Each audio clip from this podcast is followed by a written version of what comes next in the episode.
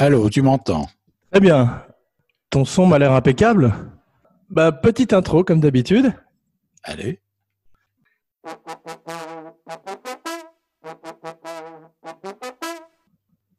J'accueille à nouveau avec joie dans l'émission mon cinébody Philippe Sedbon, romancier, scénariste, cinéaste, capo di tutti, fruity. Pour Cinebodies numéro 23, The Godfather, Francis Ford Coppola, 1972. Buonasera. Buonasera.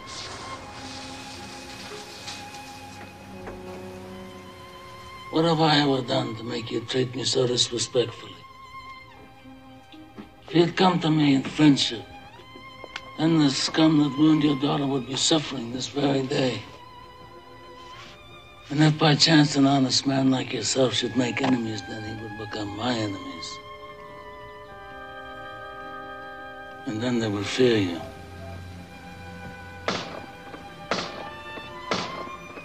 Be my friend?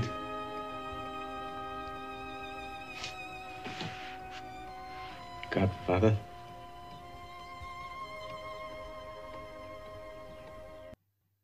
Buongiorno Filippo. Ciao, pezzo novante. J'ai songé à faire l'émission en italien avec toi, mais je me suis rappelé que je ne parlais pas italien. tu parles couramment, non? Non, je parle. J'ai un bon accent, mais je parle pas couramment. Non. Je voudrais faire un petit préambule avant que nous nous lancions dans notre grande saga du parrain aujourd'hui. Oui. Euh, L'émission euh, Cinébodies et Abracadapod est pro-mafia. Je préfère nous, nous protéger en amont et euh, pour ne pas dormir avec les poissons cette nuit. Aujourd'hui, tous les accents, toutes les vannes qui sortiront seront sous le coup de la parodie. Donc cette émission est définitivement pro-mafia. Bah, De toute façon, moi, j'ai deux types chez moi qui surveillent, donc il n'y a pas de problème. Ça demanderais dérapera de- pas. Je te demanderais de parler plus bas d'ailleurs. On pourrait bien On pourrait bien nous entendre. C'est embêtant pour un podcast, mais on va essayer quand même. C'est un de tes films préférés? Top 5, ouais. Ouais, comme euh, Il était une fois dans l'Ouest. Voilà. Et les dents de la mer qu'on a, qu'on a déjà fait. Voilà, et tu te rappelles de ta première fois? J'ai vu ap- bien après sa sortie, j'ai dû le voir en, je sais pas, 76, 77, quelque chose comme ça.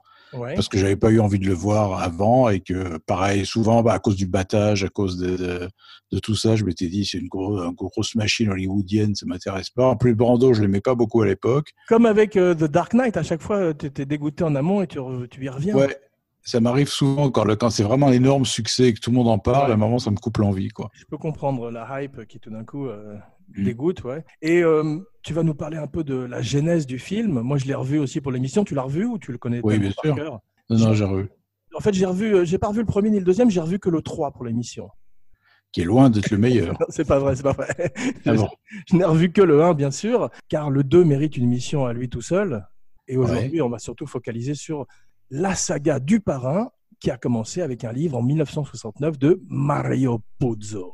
Pozo Qui est, qui est pas terrible Il est pas terrible, il est, il est moins bien, c'est comme Les Dents de la Mer avec le film. Exactement, c'est exactement pareil. C'est-à-dire le, le livre est assez grossier, assez basé sur le sexe, sur l'ultra-violence et tout. Et c'est en plus c'est contemporain. C'est pas un film qui se passe dans les années, un livre qui se passe dans les années 40. Ah bon? Et c'est pour ça que le studio voulait le, le tourner euh, dans le Kansas en 1970 Il voulait Ouais. en faire un film contemporain pour économiser de l'argent au départ. Ouais. Absolument. ouais. Tu veux dire que le, le ro- le roman de Puzo ne se passe pas de 45 à 55 Écoute, je ne veux pas dire de bêtises, parce que je l'ai lu il y a 30 ans, mais euh, il Ouais. me semble bien que ce qui m'avait le plus surpris, c'est que c'était contemporain, quoi, des J'ai l'impression, 70. j'ai l'impression, avant que nous ne recevions des milliers de tweets, euh, qu'en fait c'est le scénario de Puzo que lui avait demandé le studio, qu'il avait basé euh, en contemporain, alors que son livre était un livre d'époque, et que Coppola voulait coller au livre au maximum, et c'est pour ça qu'il voulait en faire un film d'époque et qu'il s'est battu pour que le film ait lieu à New York en décor réel et pas dans le Kansas ou sur le, stu- ou sur le lot du studio.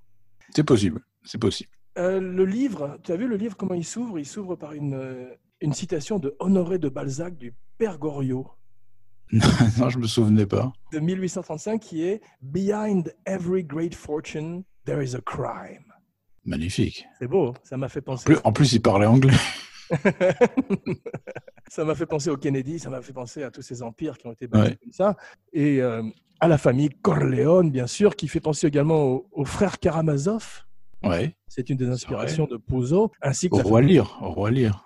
Oui, c'est ça. Et la famille Borgia aussi. des- tout- Ouais. Et comme tu dis, tout ce côté shakespearien, car c'est un, un véritable opéra. Mm. Remontons un petit peu aux sources de la mafia, si tu veux bien. La Cosa Nostra.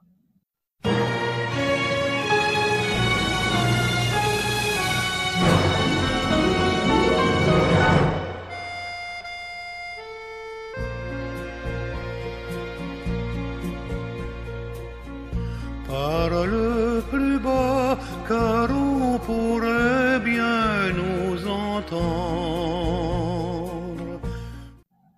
C'est donc un syndicat du crime organisé qui a vu le jour au 19e siècle en Sicile. Et qui s'appelait, si je ne m'abuse, la main noire. C'est ça. Et Ouais. en fait, le mot mafia, on dit qu'entre autres, il y, a- il y a une des explications qui est que ça vient du mot mafioso en sicilien, qui veut dire euh, euh, panache, bravado, swagger, on dit en anglais aussi, tu sais, mais également Mhm. arrogant, fearless et un bully. Alors que pour une femme, mafiosa, ça veut dire belle et, et attirante. Ah tiens. Ouais, et il y a également des, des racines arabes dans le mot. Tu sais que Vito Corleone est un composite de plusieurs euh, mafieux ou de mobsters qui ont véritablement existé Ouais. entre autres From Costello et Carlo Gambino. Hmm. Et aucun d'entre eux ne ressemble à Brando, bien sûr. Non, ils sont, ils ont pas du tout le physique de Marlon Brando en général. Ce qui est drôle, c'est que Brando a entendu, je crois, euh, un procès d'un des mafieux comme ça, je crois que c'était Costello, et il a, il a imité cette voix, justement. Il parle comme ça, la famille. Et tout d'un coup, euh, les, les- les véritables parrains de la mafia se sont mis à parler comme lui dans la vie après avoir vu le film. Vu? Oui, je sais, il paraît qu'ils étaient emballés comme pour Scarface, tu sais. Ah ouais, c'est Les ça. types se sont mis à imiter les mafieux de fiction. C'est extraordinaire.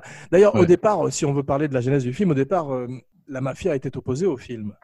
Oui, je me souviens, oui, oui, euh, bien sûr. Ils ont eu des gros ennuis, comme le film de Terence Young, Cosa Nostra. Ils ont eu pareil des, des- des menaces, des, avertissements. Le, le film de Terence Young est antérieur au film de Coppola? Non, il est juste après, l'année d'après. D'accord. Parce qu'au départ, il y avait euh, Paramount avait produit euh, quelques années auparavant un film qui s'appelait The Brotherhood. De Oui, qui est pas mal d'ailleurs.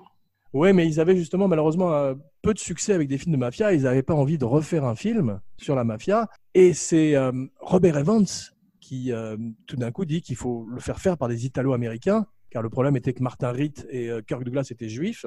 Mm. Et lui voulait que, comme il le dit lui-même, ça sente bon les spaghettis. Donc, il commence. il- il- en fait, ce qui est extraordinaire, c'est qu'ils achètent les, les droits du livre à Puzo pour 80 000 dollars. Tu as vu, très peu d'argent. Ouais.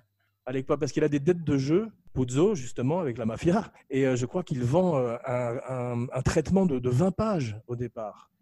Tiré de son roman. C'est ça, tiré de son roman, qu'il Ouais. vend à la Paramount pour, pour assez peu d'argent finalement, alors qu'il avait attendu un peu que le livre sorte et devienne l'énorme succès qu'il est devenu en librairie. Ouais. Qui fait que Coppola ouais. devenait de plus en plus puissant. Mais Coppola n'est pas le premier choix en tant que metteur en scène, tu as vu? Oui, bah, d'abord, il débutait pratiquement. Enfin, en tout cas, dans la, dans la, dans la liste A, c'était pratiquement ses débuts. hein. Exactement, ouais, non, c'est sûr, Ouais. puisqu'il vient, il vient lui de l'école de Corman. Ouais. Et Il avait fait, fait le- les, les gens de la pluie, qui était un joli film, mais qui n'était pas du tout euh, un film important. c'est ça déjà avec James Caan. Ouais. Et Robert Duval.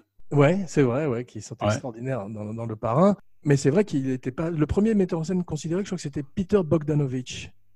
Ah oui, c'est drôle ça. Et même Sergio Leone, qui lui a refusé parce qu'il avait son propre projet de mafia, qui était bien sûr, il était une fois Mm. euh, l'Amérique. Paramount euh, découvre le livre en 67, et donc Evans veut un metteur en scène italo-américain. Tu aimes bien les films de gangsters en général? J'adore. Ah, moi aussi. J'adore. C'est le parrain, tu dirais que c'est ton film de gangster préféré? Ouais.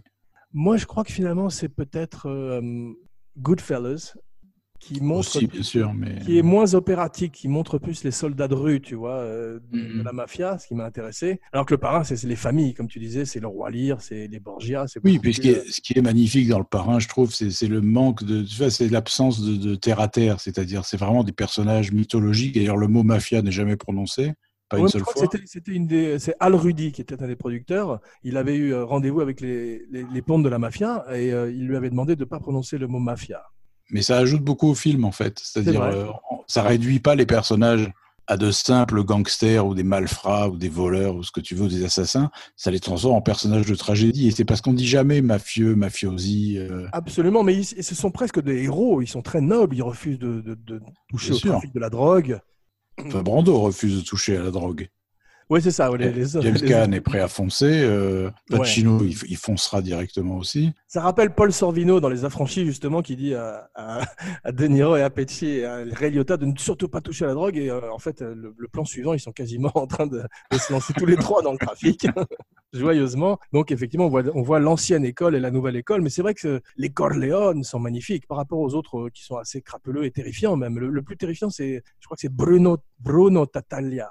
Oui, qui a le teint olivâtre, les yeux cernés de noir. Qui était, était- était- Ah ouais, non, lui, sale- c'est- quasiment un méchant de, de Dick Tracy, tu as vu, derrière Ouais. le bar, avec Solo- Solozzo, il est magnifique.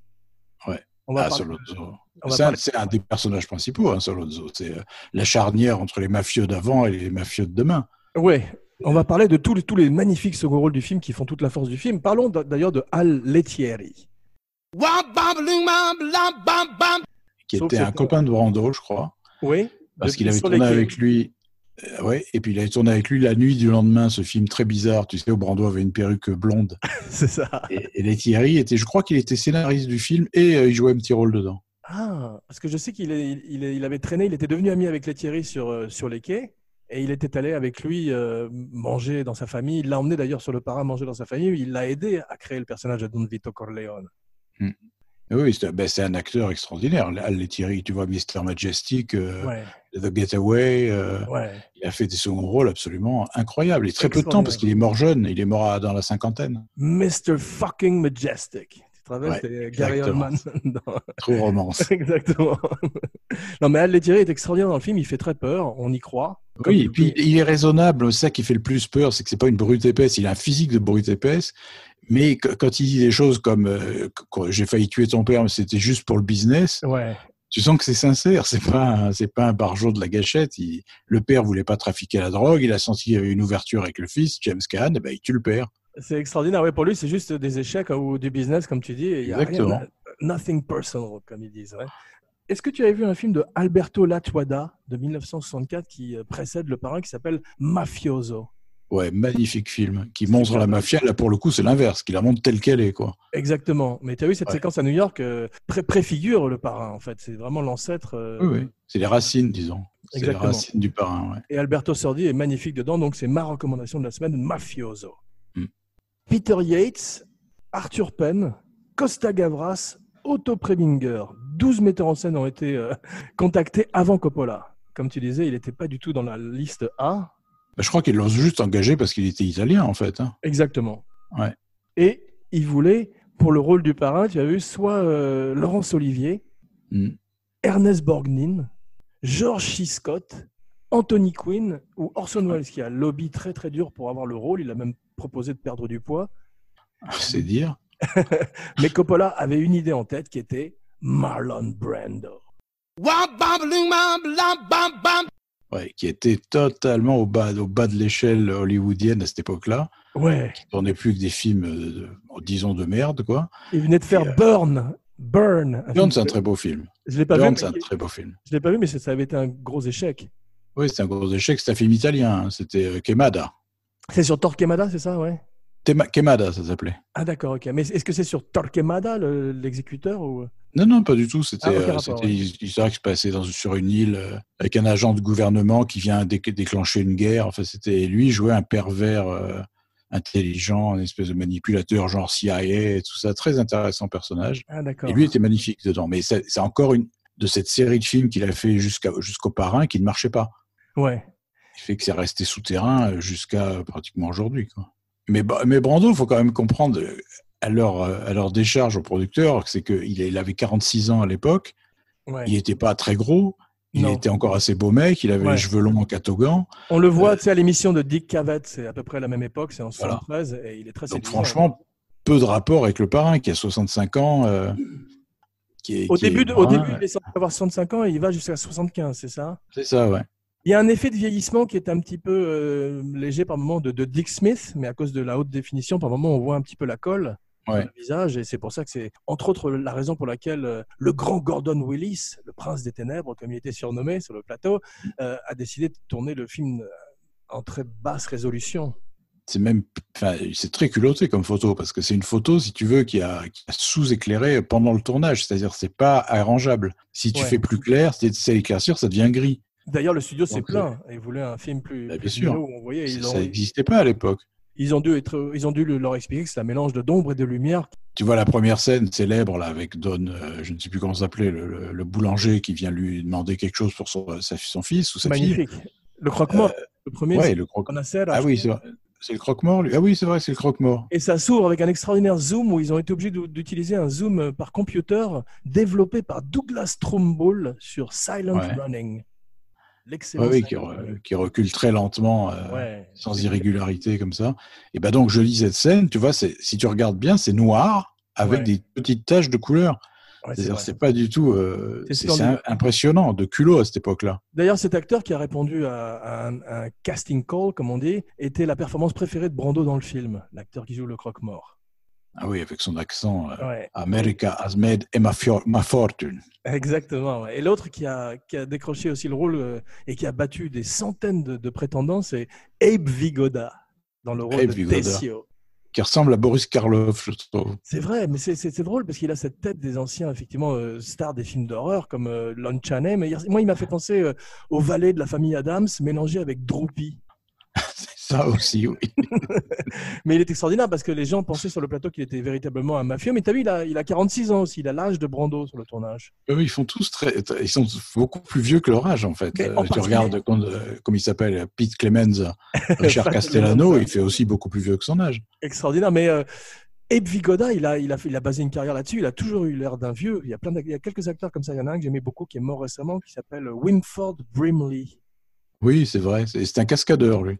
Ah ouais, d'ailleurs, il, ressemble déjà à un vieillard quand il était cascadeur. Ouais, c'est étonnant d'ailleurs. Mais d'ailleurs, il fait du cheval dans Art Target avec Jean-Claude Van Damme. T'as vu, il y a une, Oui, oui. Là, il y a sa cabane qui explose derrière lui et il part à cheval. Et c'est lui, hein. C'est Wimford. Oui. Mais il a l'air d'avoir 85 ans. Déjà, dans, dans Cocoon, je crois qu'il a, il doit avoir 45 ans dans Cocoon. Alors c'est ça. C'est 72. des acteurs qui font vieux. C'est extraordinaire. Il, il était extraordinaire dans la chose de Carpenter, Wimford Brimley. Oui. Je crois que c'est le seul film où il n'avait pas de moustache. Oui, c'est vrai. Mais je trouve qu'il aurait dû être nommé à l'Oscar quand il dit It wants to be us. T'as vu quand il dit Il Ouais, craque ouais. dans sa cabane avec sa, sa corde de pendu. Grande scène du cinéma. Warren Beatty, Robert Redford, Ryan O'Neill. Dieu merci. Pour Michael, le studio essaye de vendre ça à Coppola en disant que les Italiens du Nord sont blonds. Il y en a certains blonds avec des yeux bleus. Heureusement, il se bat pour le petit Pacino que Robert Evans surnomme le nain de Medjet. Ça a dû être dur pour, pour Al. sur cette Oui, tournage. je crois que pendant les, les premières semaines de tournage, l'équipe se foutait de lui. Ouais. C'est-à-dire, il ricanait dès qu'il faisait une scène, tu avais les, les machinaux électro qui étaient morts de rire derrière, euh, en disant Bien il sûr, est et- nul, on n'entend rien à ce qu'il dit. Coppola ainsi que Pacino à tout instant pouvaient être virés dans les premières semaines en particulier. Et Coppola sentant que Pacino ne convainc personne euh, parce que les exécutifs arrivent en disant mais qu'est-ce qu'il fait là? Parce qu'il a commencé par le mariage, je crois, où il se passe pas Mm. grand-chose. Euh, tourne la scène avec Solozo et le capitaine McCluskey, joué magnifiquement par Sterling Hayden. Il, il la tourne assez tôt. Et en fait, je crois que c'est le moment clé qui ont fait que les, exé- les exécutifs ont vu sous leurs yeux naître le parrain, le jeune Michael Corleone, devenir le gangster qu'il devient en fait.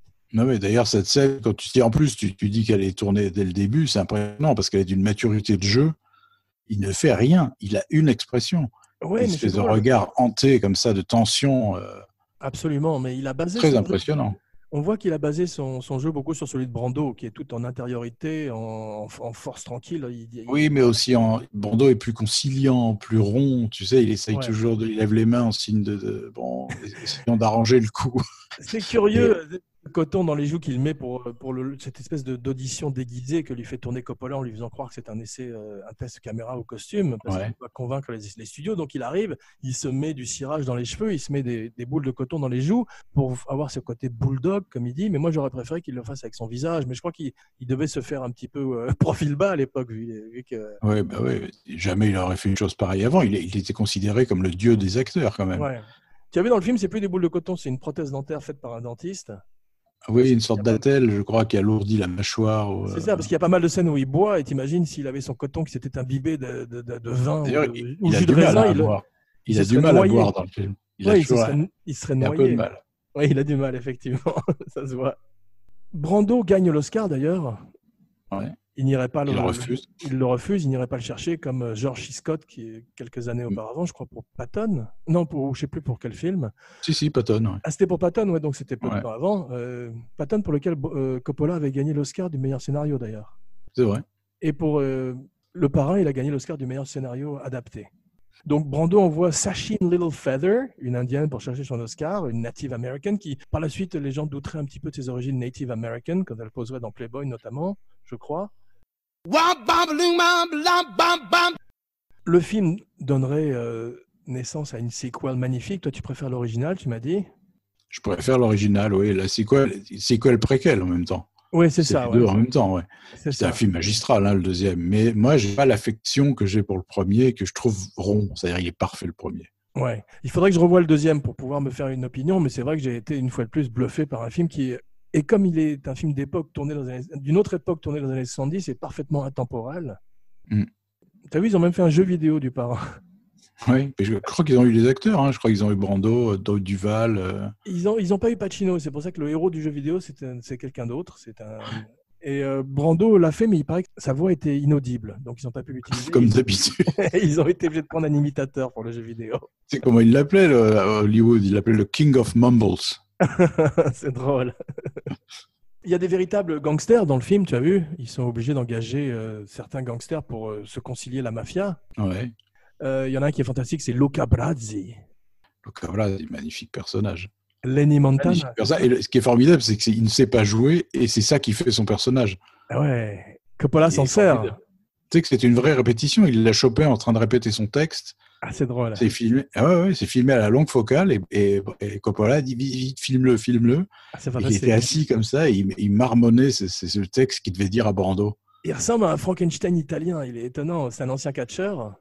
Ouais. Et D'ailleurs, la la scène où il savonne devant Brando, il était tellement ému de voir son idole.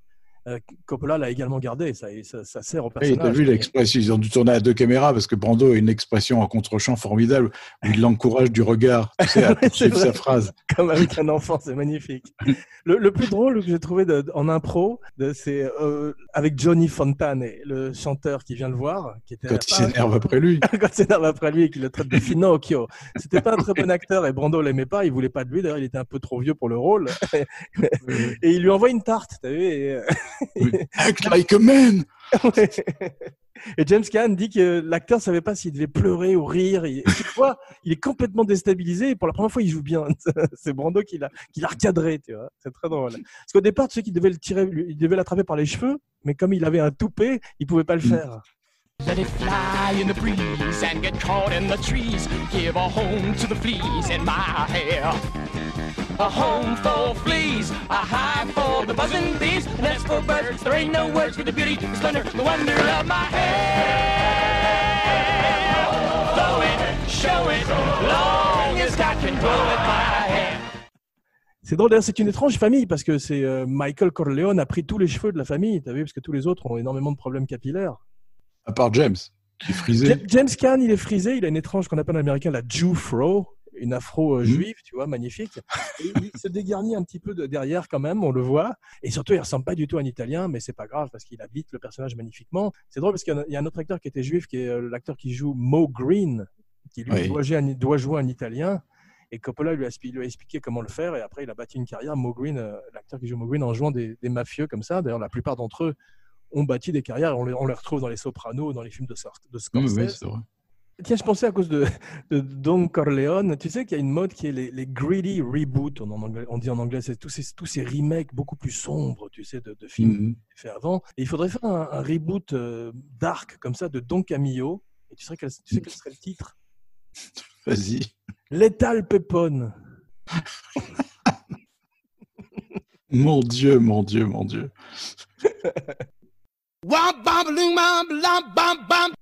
Brando est d'origine hollandaise, il n'est pas du tout italien non plus.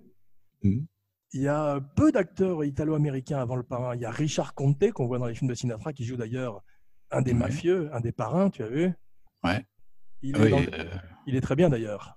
il est ma- magnifique. Le regard qu'il a quand il demande au photographe, Ah. à ces hommes d'arrêter le photographe, là, t'as vu ce geste qu'il a? Extraordinaire, extraordinaire. C'est grâce à Madame Scorsese qu'il est dans le film, tu as vu? Non, je l'ai pas repéré. elle. Non, non, elle n'est pas dans le film, c'est Madame Scorsese qui était une grande fan Ah. de Richard Conté et qui a suggéré à son fils d'en parler à Coppola. Ah, d'accord. Ouais, Très bonne idée. très bonne idée. Non, il y avait euh, des acteurs comme euh, Sal Mineo, Dean Martin, Ben Gazzara, Robert Ouais. Loggia, qui aurait pu être dans le film aussi, Robert Blake et bien sûr Sinatra, qui, euh, dont on parlait également pour le rôle du parrain. C'est vrai. et qui apparemment n'était pas content qu'on le- on l'assimile au personnage de Johnny Fontane et le chanteur du film. Mais qui avait failli être dans le 3.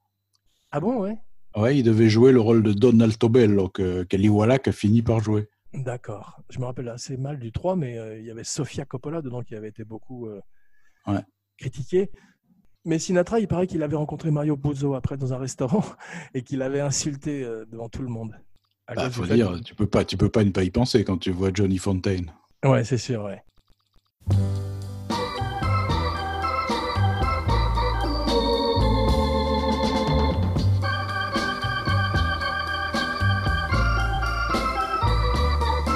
That's life. That's life. That's what all the people say. You're riding high in April, shot down in May. Mais euh, 2h57 quand même, mais euh, ça Ouais. passe euh, très très bien. Euh, Nino Rota, la première chose qui frappe, c'est Nino Rota quand on entre dans cette magnifique musique de film qui nous emmène. Il n'a pas gagné, je crois, l'Oscar parce que c'était la musique d'un film précédent qui s'appelle La Fontanella. Ouais. Donc il avait réutilisé des, thèmes de ce film précédent.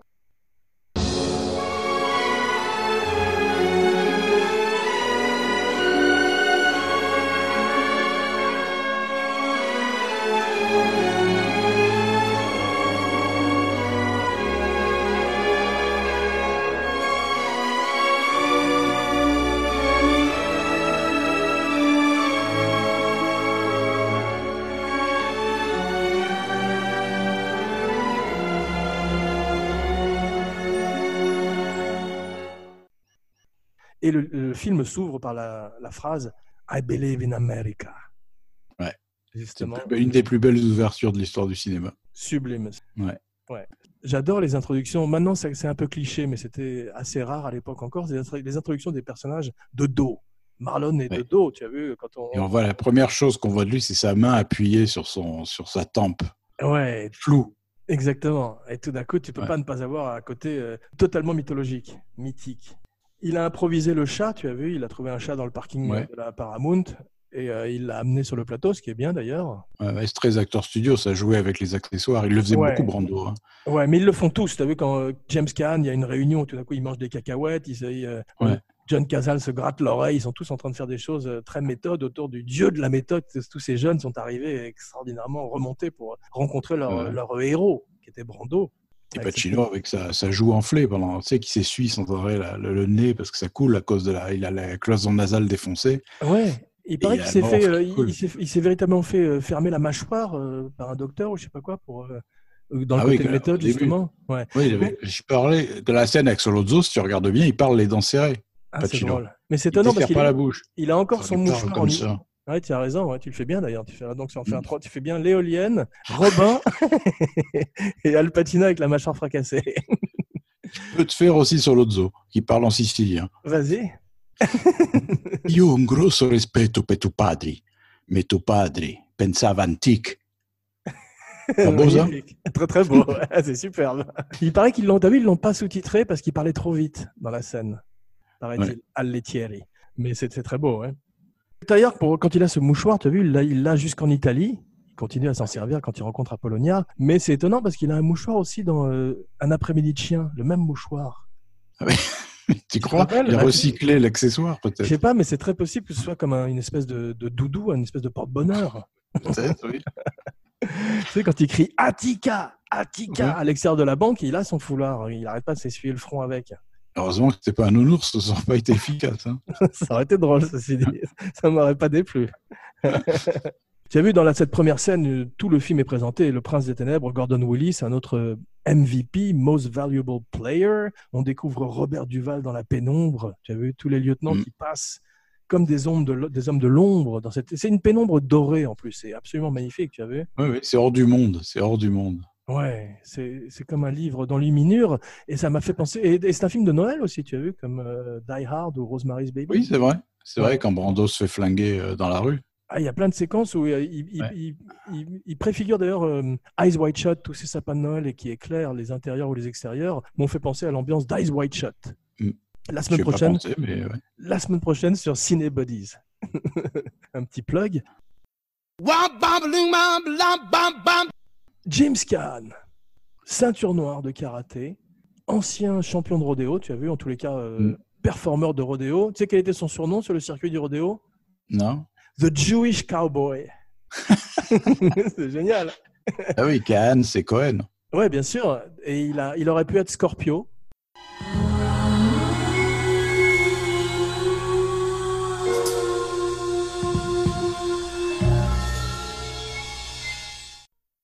Oui. dans euh, Dirty Harry, pardon. Et euh, il a auditionné pour le rôle de Tom Hagen, du concili-. Ouais. Tu as vu, Brando fait une faute, il, le prononce, il prononce le G alors qu'on ne le prononce pas. Oui, c'est vrai. Ouais. Et euh, je crois qu'il a auditionné aussi pour Michael. En fait, euh, Evans voulait un nom, voulait tout plutôt que Al Pacino. C'est étonnant, pas Al Pacino. Il parle avec une petite voix comme ça, alors qu'après c'est oh, oh, wow, she's got a great ass. Après, il est parti Mhm. dans, les, dans les graves. Mais à cette époque-là, c'est encore le petit bébé, c'est bébé Pacino. T'as vu? Mais, mais, mais déjà formés comme les requins, tu sais. Quand ils naissent, ils sont tout petits, mais déjà formés. C'est Pacino, vrai, c'était pareil. Avec ce gros œil noir de requin, d'ailleurs, pareil, ses, ses yeux de Mm. poupée, sans vie, comme dit. Ouais, euh, mais il le fait formidablement bien. Quand la, la deuxième partie, quand il revient à New York, changé, ah, il s'est fait Ouais. rectifier le nez, et voilà, il reprend, il reprend les affaires. ouais. Il, il est comme un mort-vivant, il est formidable. Il a deux avantages, en fait, Pacino. Euh, D'abord, il porte bien, il a une tête à chapeau. Oui. Avez-vous vu le nouveau chapeau de Zozo? C'est un chapeau à babot rigolo. Sur le devant, on a posé trois plumes de pan et sur le côté, un amour de perroquet pour C'est pas le cas de tous les acteurs du film, je, dont je tairai le nom une fois de plus, mais euh, pour protéger les innocents. Mais euh, non, mais il porte très bien le chapeau et il porte très bien euh, la casquette, la gapette en, en Sicile. Ça, c'est encore plus difficile. Ça, c'est un niveau encore plus élevé. Et le deuxième truc, c'est les yeux. C'est quand il regarde Apollonia, tu sens que tout de suite il a un coup de foudre. Il fait tout passer par ses yeux, tu vois, c'est extraordinaire. Più greca che italiana. tu te souviens, c'est comment il s'appelle son garde du corps, là? Plus grec qu'italien. Le, le Ouais. traître Fabrizio. Non, non, l'autre. Celui qui est dans les films de Pasolini, euh, je sais plus comment il s'appelle. Il était dans italiana. c'est étonnant. Mais Fabrizio, il est terrible. Mais euh, elle est très belle. Elle, ça devait être Stefania Sandrelli, je crois. L'actrice? Non, qui devait jouer le rôle. Ah, qui devait jouer, ouais. Ouais, il voulait pas mal d'acteurs italiens et finalement il a eu cette jeune femme dont j'ai oublié le nom, qui a épousé Michele Placido, j'ai vu par la suite. Ah ouais, Qui était très belle, ça. Faut très, dire qu'elle était très très belle. hein. Absolument sublime, ouais. Mais qui n'a que 17 ans dans le film. C'est étonnant, hein Les années Ouais. 70, ouais. Et tu sais que Fabrizio, euh, donc, qui est responsable de la mort de la première femme de Michael Corleone, devait être puni dans le film. Ils ont tourné la scène où, à son retour à New York, Michael le retrouve, il est devenu propriétaire d'une pizzeria, ouais. et il le flingue avec le, le- le fusil de chasse sicilien, tu sais, le, Ah, la, ça. la C'est ça, les photos, c'est ça les photos où Michael a un chapeau blanc. Exactement. ouais. Il D'accord. rentre- je l'ai vu la scène parce qu'elle était dans le. Tu sais, là, ils ont reconstitué le film chronologiquement pour la télé. Ah, ça s'appelle The Godfather Saga, je crois. Voilà. Et j'avais vu toute la saga. Et effectivement, cette scène avait été réintroduite. Comment ça passait euh, la, la réorganisation chronologique du film comme ça? C'était Pas bien très bien. Pas très Ouais. bien. Par contre, l'avantage, c'est qu'il y avait plein de scènes inédites. Ah, c'est ça. Mais justement, c'est drôle parce que Fabrizio a échappé à la mort dans les trois parrains, puisqu'il devait exploser dans une voiture dans le troisième, je crois, et que finalement, la scène d'explosion, qui est cette espèce de, de justice poétique, parce qu'il a fait exploser Apollonia dans le premier, Ouais. ils l'ont mis dans la saga, je crois. Euh, bah non, puisqu'il était déjà mort dans le, dans le premier. Non, je, parle dans la saga, quand ils ont réorganisé le truc, ils ont mis sa mort, je crois. Ah, en flashback Avec- dans, à la avec la, fin. ouais, je c'est sais ça, plus. avec la voiture qui explose, ouais, je crois qu'ils l'ont réintégré. James Caan, est-ce que tu avais vu euh, Eldorado en 67, le remake Oui. de Rio Bravo? C'est là où on que- découvrait. hein. Ouais, est-ce que c'est aussi bien que Rio Bravo ou pas? Euh, non, c'est pas, c'est pareil. En fait, ce qui est bizarre, c'est l'impression de remake. D'accord, parce qu'il l'a fait trois C'est fois. très euh, bizarre. il a été remaké trois fois ce film. Et Rio Lobo, oui, avec toujours John Wayne dans le même rôle. Et toujours, ce qui est marrant, c'est que les histoires sont pas du tout les mêmes. Ouais. Et Hawks se démerdait pour que, que ça devienne des remakes vers la fin. Étonnant. C'est-à-dire, ça redevenait Rio Bravo Alors, dans, dans, la deuxième dans partie. tu as, dans, dans, Rio, dans Eldorado, tu as Mitchum dans le rôle de l'alcoolique, dans Borocho dans le rôle de Voilà, exactement. Il avait le même fringue que, que, Dean- que Dean Martin. C'est drôle. Et dans, et dans El- euh, Rio Lobo, c'était qui jouait le rôle de l'alcoolique et du jeune? C'était Jackie Lam qui Ah, Jackie jouait. Lam. euh, Wow. Ouais. Ah, d'accord. et le jeune, je sais plus, il y en a- je sais plus. Ah, c'est drôle. C'est fou parce que euh, Rio Bravo, c'est un de mes films préférés, un de mes westerns préférés. Mais t'as vu comme le film s'arrête quand Dean Martin se met à chanter avec Ricky Nelson? Oui, oui, quelle catastrophe cette scène. Purple line in the canyon, just my ride for my pony and me. Et t'avais le vieil édenté avec son harmonica, tu te souviens? C'est Qui hallucinant. gloussait, qui gloussait derrière. The sun is sinking in the west. The cattle go down to the stream. The redwing settles in her nest. It's time for a cowboy to dream. Purple light in the canyon. That's where I long to be with my three good companions. Just my rifle, pony, and me. Extraordinaire scène de mariage. Au départ, 750 figurants. Et qui présente tout. Ça, je trouve que quel génie cette scène. Ouais, il Ça avait présente ça. tout le monde, toute la hiérarchie des personnages, Exactement. tout leur caractère, tout. Ouais. La, la femme de, euh, de Santino, de Sony, euh, montre la taille de son sexe au début, c'est ça? Absolument. Ça, Ah, c'était c'est- dans le roman. Ils en parlaient beaucoup de son sexe. Qu'il y avait, il avait un avait- énorme sexe, Sony. Euh, C'est ça, il y avait tout un chapitre où il, pa- où, euh, il partait à Las Vegas pour retrouver sa maîtresse. Ou non, sa maîtresse, sa femme partait à Las Vegas pour euh, avoir une opération de chirurgie du sexe, je crois. Ah oui, c'est ça. Oui, oui, ça me revient. C'était terrible, ce bouquin. Mais le film est filmé comme un documentaire. Ça m'a fait penser aussi à- au voyage au bout de l'enfer, c'est de ce mariage. Tous ces Ouais, plans. et t'as vu, caméra, euh, caméra quasiment tout le temps immobile. Hein. Ouais. Pas de travelling. Il paraît que dans les figurants, il y a Louis Prima aussi, tu as vu Ouais, non, je l'ai Ouais. pas vu. Ouais. and just a gigolo. And everywhere I go, people know the part I'm playing. Paid for every dance, selling its romance. Oh, what they say. There will come a day, and youth will pass away. What will they say about me? When the end comes, I know they'll say just a gigolos. Life goes on without me. Avant de voir les voitures et les chapeaux, on pourrait croire qu'on est dans un film contemporain presque, quand tu as tous ces hommes en smoking. Oui, oui, c'est vrai, un petit moment. Ouais. Il y a des moments d'ailleurs. dans le où- bureau. Ouais, il y a des moments où ça fait ça fait pas complètement années 50. Je veux dire, euh, le personnage, je trouve que le personnage de John Cazale, euh, le- que j'adore, John Cazale, quand il est à Las Vegas, Fredo, dont on Mm. a beaucoup parlé aussi, il fait, il fait plus années 70 quand même, je trouve. Oui, oui, à cause de ses fringues, sa coiffure gominée. c'est, euh, Ouais, un- personnage prodigieux, le. Fredo. Fredo il- Corleone. Tu as vu comme il entre dans le film? Ivre, non, c'est ça? non, il s'agenouille. Ah oui, c'est je- devant Kay, oui. Ouais, il y, absolument. a, il y a deux, trois fois dans le film, il fait une entrée comme ça, où tu as, juste son. À Vegas aussi, il le fait, tout d'un coup, il descend dans le champ. Mm. c'est formidable, tu as tout de suite le personnage. Les condamnés, ça s'agenouillent, tu vois. Et ce qui est marrant, c'est que j'ai remarqué là, à la dernière vision, c'est que c'est le seul des enfants qui ressemble à Brando. C'est-à-dire qu'il a le grand front. le- tu, tu vois comme une version euh, maladive de Brando. Ah, c'est drôle, c'est drôle, parce qu'il Il a, il il a aurait la, été mâchoire un peu, la mâchoire un peu avancée, mais il est, tout est petit et réduit chez lui.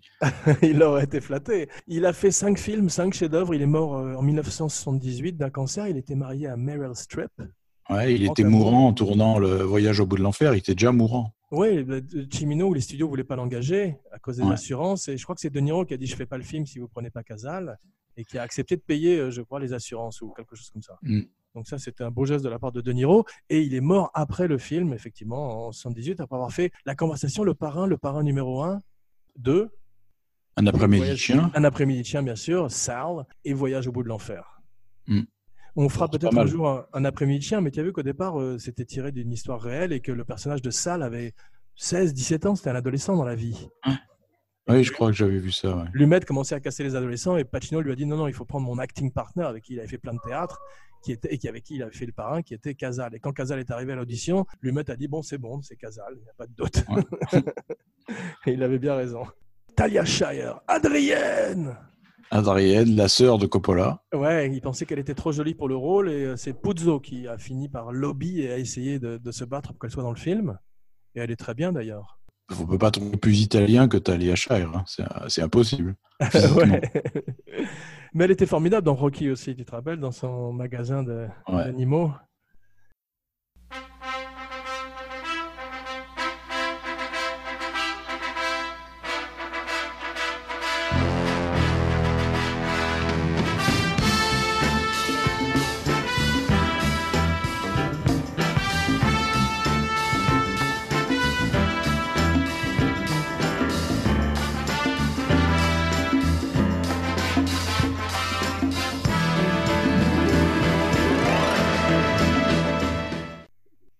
Quoi le, le gabagoule Toi qui parles parfaitement italien, c'est un jambon? Gabagool, c'est- je sais plus. Il y, a- il y a un moment dans, dans le mariage, il propose trois sandwichs, trois sandwichs à un des euh, lieutenants. Il lui dit gabagoule, capocole et brochute.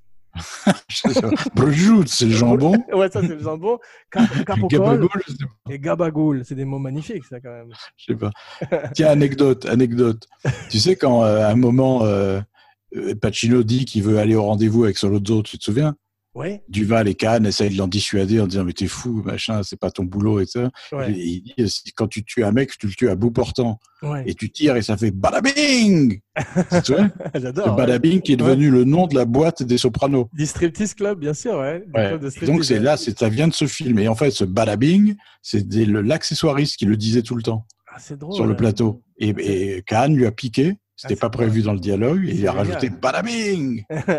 Kahn qui a fait pas mal de recherches, euh, qui a traîné avec beaucoup de, de gangsters, Mm. un peu à la manière d'un George Raft. Il était un peu Mm. entre les deux milieux à une époque. Il était beaucoup à la Playboy Mansion aussi.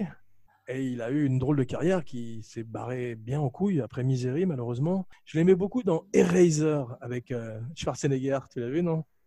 Oui, j'ai oublié complètement ce film. Je me souviens d'un crocodile, d'un crocodile numérique qui se faisait flinguer par Schwarzenegger. Et il lui disait Your luggage.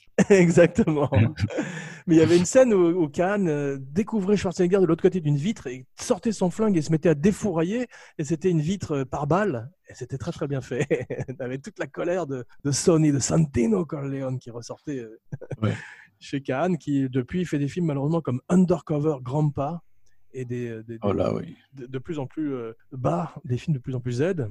D'ailleurs, quand il est très énervé, je crois que quand il apprend que le, le- mari de sa sœur la frappe, à un moment, il se mord le poing, tu te souviens? Ouais. Il se Ah, fout c'est le poing dans la bouche. Et c'est repris par Andy Garcia, qui joue donc son fils Ah dans oui, le oui. 3. C'est Il refait ça. exactement le même geste à Ah, c'est drôle. Ça, c'est fantastique. Ça doit être improvisé par lui, parce qu'il improvise beaucoup de choses, comme le fait qu'il casse la caméra du, euh, du paparazzi euh, ou du journaliste Oui. tu sais, à la Il partie. lui, il lui balance un billet derrière.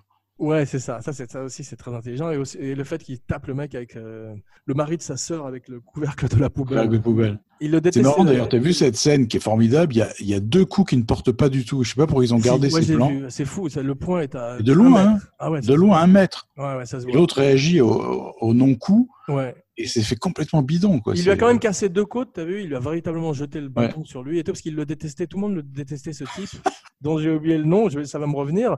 Mais il avait des, des vrais liens avec la mafia et il a fait pression pour rester dans le film, tu vu Ouais, et. Brando, et ouais, Brando a cru que c'était un vrai euh, mafieux, il a dit on le garde, parce qu'il l'aimait pas non plus. Ouais. Il y avait plein de gens qui n'aimaient pas Brando dans le film, c'est drôle. C'est presque comique d'ailleurs, tous ces gens qui se succèdent dans le bureau du parrain pour lui demander un service, ça a un Mm. côté presque comique, mo- molièresque, je trouve, qui est très, bien fait. Tu sais comment s'appelle le, le père d'Al Pacino? J'ai découvert à l'occasion de cette émission. Non Sal Pacino. c'est beau, non? Oui. Et sa famille est issue de Corleone. Ah, vraiment? Ouais, du village. Donc c'est Ouais. une des raisons pour lesquelles il a eu, il a eu le rôle. Tiens, je te fais une colle. C'est quoi le vrai nom de Vito Corleone? Euh, dans le film, Oui. ah, je sais pas. À toi. Andolini. Andolini, c'est ça. On le, vo- on le voit surtout dans le deuxième, quand il est joué Ouais. par De Niro. Vito sais quelle est la particularité du parrain et de The Dark Knight qu'on a fait récemment? Non C'est euh, les deux seuls films, je crois, où un acteur euh, a gagné le même, euh, a gagné l'Oscar pour le même rôle. Heath Ledger et Joaquin Phoenix pour le rôle du Joker, Ah oui. et, ouais. et Don Vito Corleone et Don Vito Corleone, De Niro et Brando pour le Ouais. parrain. Exact. Ouais. Diane Keaton est bien, elle a été choisie parce qu'elle avait une réputation excentrique dans la vie, avait dit Coppola. On la voit pas beaucoup. Le film Non, mais elle a, une, elle a une gaucherie qui est très attendrissante, je trouve, dans le film. Très, Oui, très vrai. Elle a une coiffure difficile à porter des années 50. Ouais. Elle a une coiffure de poupée en porcelaine, tu curieux. Ouais, mais, mais parfaite, je trouve. Elle est, euh, Elle est très bien. C'est- Le, le film ralentit un petit peu dans ses scènes avec lui, mais ça aurait pu être pire. Oui. Surtout qu'il y en avait beaucoup d'autres. Il y en a beaucoup qui ont été coupés, qu'on a vu dans la version longue du, du film. Là, ils avaient vraiment eu raison de les couper. Il y en avait Ah, vraiment d'accord. beaucoup. Ah d'accord, il en attendait beaucoup plus. Ok, bah, ok. Ouais. She asked me why I'm just a hairy guy. Ah, Ça, c'est un- une des plus, plus drôles citations sur le film. C'est la seule, la- le seul commentaire qu'a fait Robert Duval sur le film. Tu as vu? Non Ils auraient pu me donner une meilleure perruque. C'est le seul truc Il a pas tort, le bougre. Ah ouais, c'est pas, c'est pas terrible. Ils euh, Casal a une perruque aussi, non? Euh, non, je crois qu'il est tout le temps euh, dégarni. Ah bon, j'ai l'impression qu'il avait une perruque aussi. Ah, C'est possible, je sais pas. Euh, Waltz. C'est vrai que celle de Duval, que le problème, c'est que tout le monde le connaissait chauve. Donc, euh, arriver avec cette petite coupe en brosse, c'est vraiment bizarre. c'est un peu ridicule. Euh, Waltz Picture, c'est la Paramount en fait. Tu as reconnu l'entrée, la porte. Ouais. Et, Ouais, ouais. euh, je crois que c'est Gordon Willis ou je sais plus si c'était le production Dean Tavoularis peut-être qui détestait cette entrée, qui voulait, qui avait essa- essayé de le faire à la Warner, mais Paramount avait choisi d'économiser de l'argent. Le film coûte, je crois, euh, 18 millions de dollars, ce Mhm. qui était moins de 50 millions de dollars réajustés avec l'inflation. Donc c'est très peu d'argent par rapport au blockbuster d'aujourd'hui, surtout quand on sait que le film euh, rapportait près de 300 millions de dollars, je crois, à travers le monde. Ouais, oui, mais, mais, mais la richesse du film, je crois qu'elle le doit beaucoup à, au chef-op, à Gordon Willis, parce que le fait de ne pas éclairer, Ouais. euh, d'abord, tu n'as pas des décors immenses à éclairer. Tu as vu la scène où Solozzo kidnappe de Robert Duval? Ouais. dans cette espèce de hangar Ouais. Putain, tu le vois pas, le hangar. C'est vrai. C'est un trou vrai, noir avec de- des petites silhouettes euh, au milieu. Et en même temps, il a l'intelligence de, tu sais, quand il a besoin de ce qu'on appelle les money shots, il- c'est sur l'écran, il y a, quand il y, a, il y a 750 figurants au mariage, C'est ça. il y a 700 figurants, je crois, dans la rue, dans la, dans la scène où Khan pète la gueule de Carlo. Mhm. Et en plus, euh, je crois que c'est Dean Tavoularis, quand le studio lui a dit, est-ce qu'on peut tourner sur le lot, les scènes extérieures de New York, tu sais, ces, ces scènes qui, ce New York qu'ils ont recréé euh, dans, dans les studios. Dean Tavoularis a dit, d'accord, mais il faut rajouter un étage à tous les immeubles. Comme à New York, il voulait rajouter un étage. Alors là, le studio a dit, d'accord, vous tournez à New York, il n'y a pas de problème. Il y a beaucoup d'anti-sèches. On voit les photos avec les cue cards, tu sais, euh, de Brando. Oui, de qui Brando, déjà, ouais. ouais, qui déjà à l'époque n'app- n'apprenait plus son texte. Eh il y oui. a la fameuse, euh, je crois que c'est l'anecdote où euh, Luca Brasi avait, lui a tiré la langue et il avait écrit fuck you sur sa langue ou je sais pas quoi. Voilà, oui, il y avait un post-it collé dessus avec marqué Fuck you, Marlon. c'est drôle. Stanley Kubrick adorait le film, tu as vu? Il a dit que c'était un des meilleurs castings de l'histoire du cinéma. Ah, ça, c'est totalement vrai. Ouais. Je ne crois pas à une telle perfection. Il n'y a pas un acteur qui est mauvais sur la masse qu'il y a. Il n'y en a pas un seul mauvais. Absolument. Et euh, cet hôpital vert dans lequel se promène Al Pacino seul m'a fait Ouais. penser à l'Overlook, en particulier à la salle de bain de la femme euh, dans la baignoire. Oui, oui, il y a Euh, ça, cette espèce de verre angoissant. Ouais, euh, Ouais, très très beau à l'image. Ils ont tous des talonnettes, tu as vu pour le film, en particulier euh, Caan, James qui Non, comme un géant. Alors qu'ils ont tous à peu près, ils font tous 5 pieds 9, sauf Pacino qui est plus petit bien sûr. Tu sais qui a auditionné pour Tom Hagen? Non Bruce Dern, Ouais. Steve McQueen? Ah, il a auditionné, Steve Il a McQueen auditionné Steve McQueen pour, euh, pour appara- apparemment d'après IMDB. Ouais. Et euh, Paul Newman. C'est bizarre, c'est un rôle secondaire quand même. Ouais, je sais, mais alors peut-être que Ouais. c'est ce, que j'ai lu, mais c'est possible que ce soit faux. C'est un, un- un journal euh, anglais qui a décrit le film comme la mort d'un commis voyageur avec plus de spaghettis et un empire criminel. C'est pas faux. Non, c'est vrai en plus. oui, oui. ce côté, euh, Oui, oui, le père avec ses- son fils. Et... Oui, oui, tout à fait. Oui, et puis c'est tout sur cette critique du, du système euh, capitaliste américain aussi qui, est- qui Mm, mm. traverse le film et qui est la raison pour laquelle Coppola a eu envie de le faire. Ouais. Dès que j'ai appris que le film avait plus de 60 scènes de nourriture, c'est devenu automatiquement mon film préféré. C'est normal. de plus, euh, les gens mangent véritablement, tu as vu? Ouais, ouais. Et pas n'importe quoi, des, spaghettis, des boulettes aux spaghettis, Magnifique, la recette, la recette de Fat Clemenza est superbe. avec la pincée de sucre dans la sauce tomate. Au scénario, dans la colonne de gauche, il était écrit, euh, Mario, enfin non, c'était Coppola avait écrit euh, Clemenza browns the sausage. Et Puzo l'a lu et a dit euh, non, dans la mafia, on brown pas, on fry. Donc ils ont corrigé, ils ont mis fries the sausage. Au détail près, c'était très important. Et c'est ce qu'a amené Coppola, puisqu'il a fait des répétitions avant le film qui consistaient à faire simplement des dîners en, euh, dans le rôle du personnage, dans la peau du personnage. Ah ouais, pas bête. Ouais. Ouais.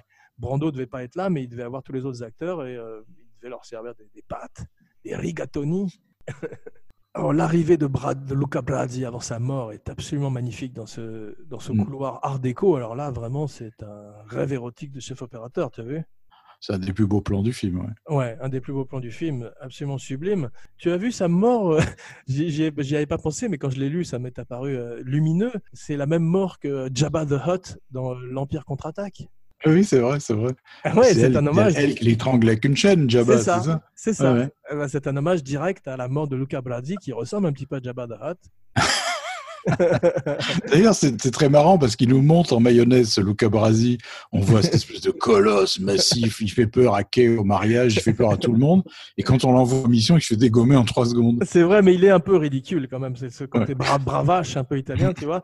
Mais euh, Solozzo et Tatalia, de l'autre côté de ce bar, font Mm. beaucoup plus peur qu'aucun des Corleone à aucun moment du film.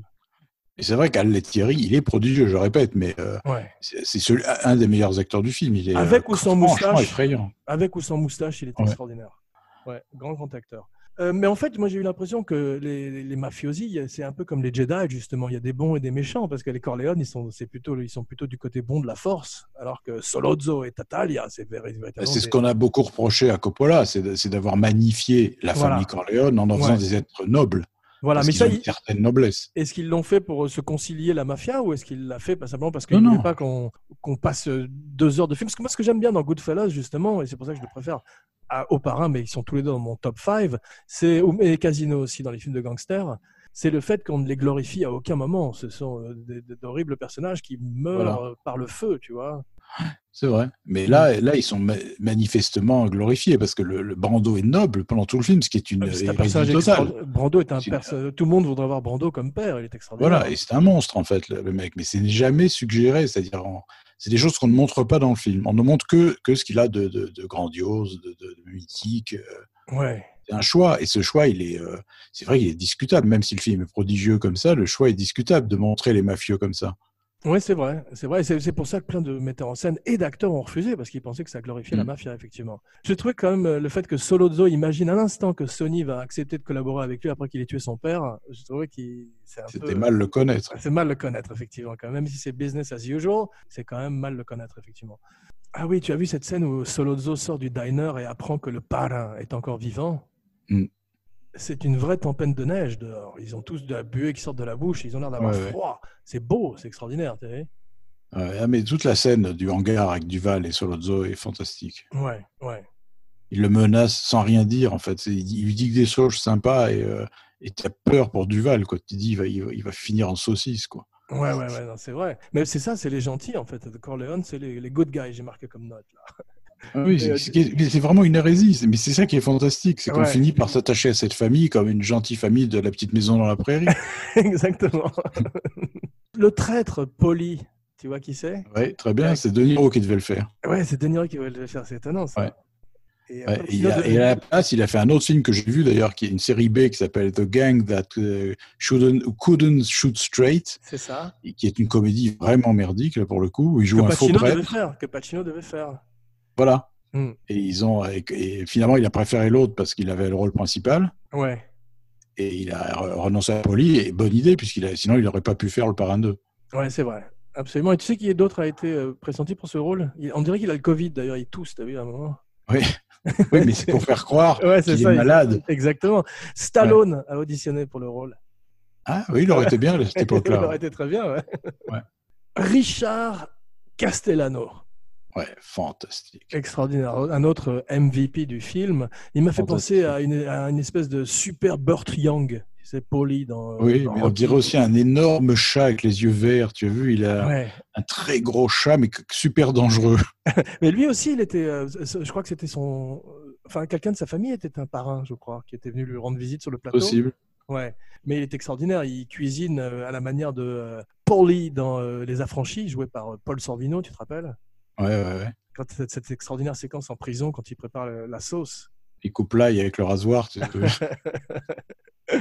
Fantastique. J'adore euh, les, images, les métaphores. Luca Brasi qui dort avec les poissons, ça vient du livre, tu avais, c'est très beau. Ouais, expression magnifique. Il lui envoie un- des poissons dans un gilet pare-balles. Ah, c'est extraordinaire. Mais euh, j'aime bien ces expressions qui, qui, sont, qui représentent la mort. Tu te rappelles dans Breaking Bad, comme on disait, quand les gens euh, sont morts ou ont été exécutés?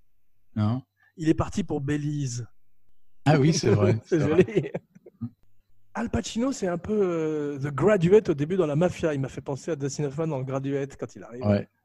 Mais le, début est un peu patauge un peu dans ces histoires de que pense Brando de Pacino. Parce qu'il y avait même une scène complètement contradictoire dans la version longue où ils allaient voir agoniser à l'hôpital le, le conciliaire, celui Ouais. d'avant.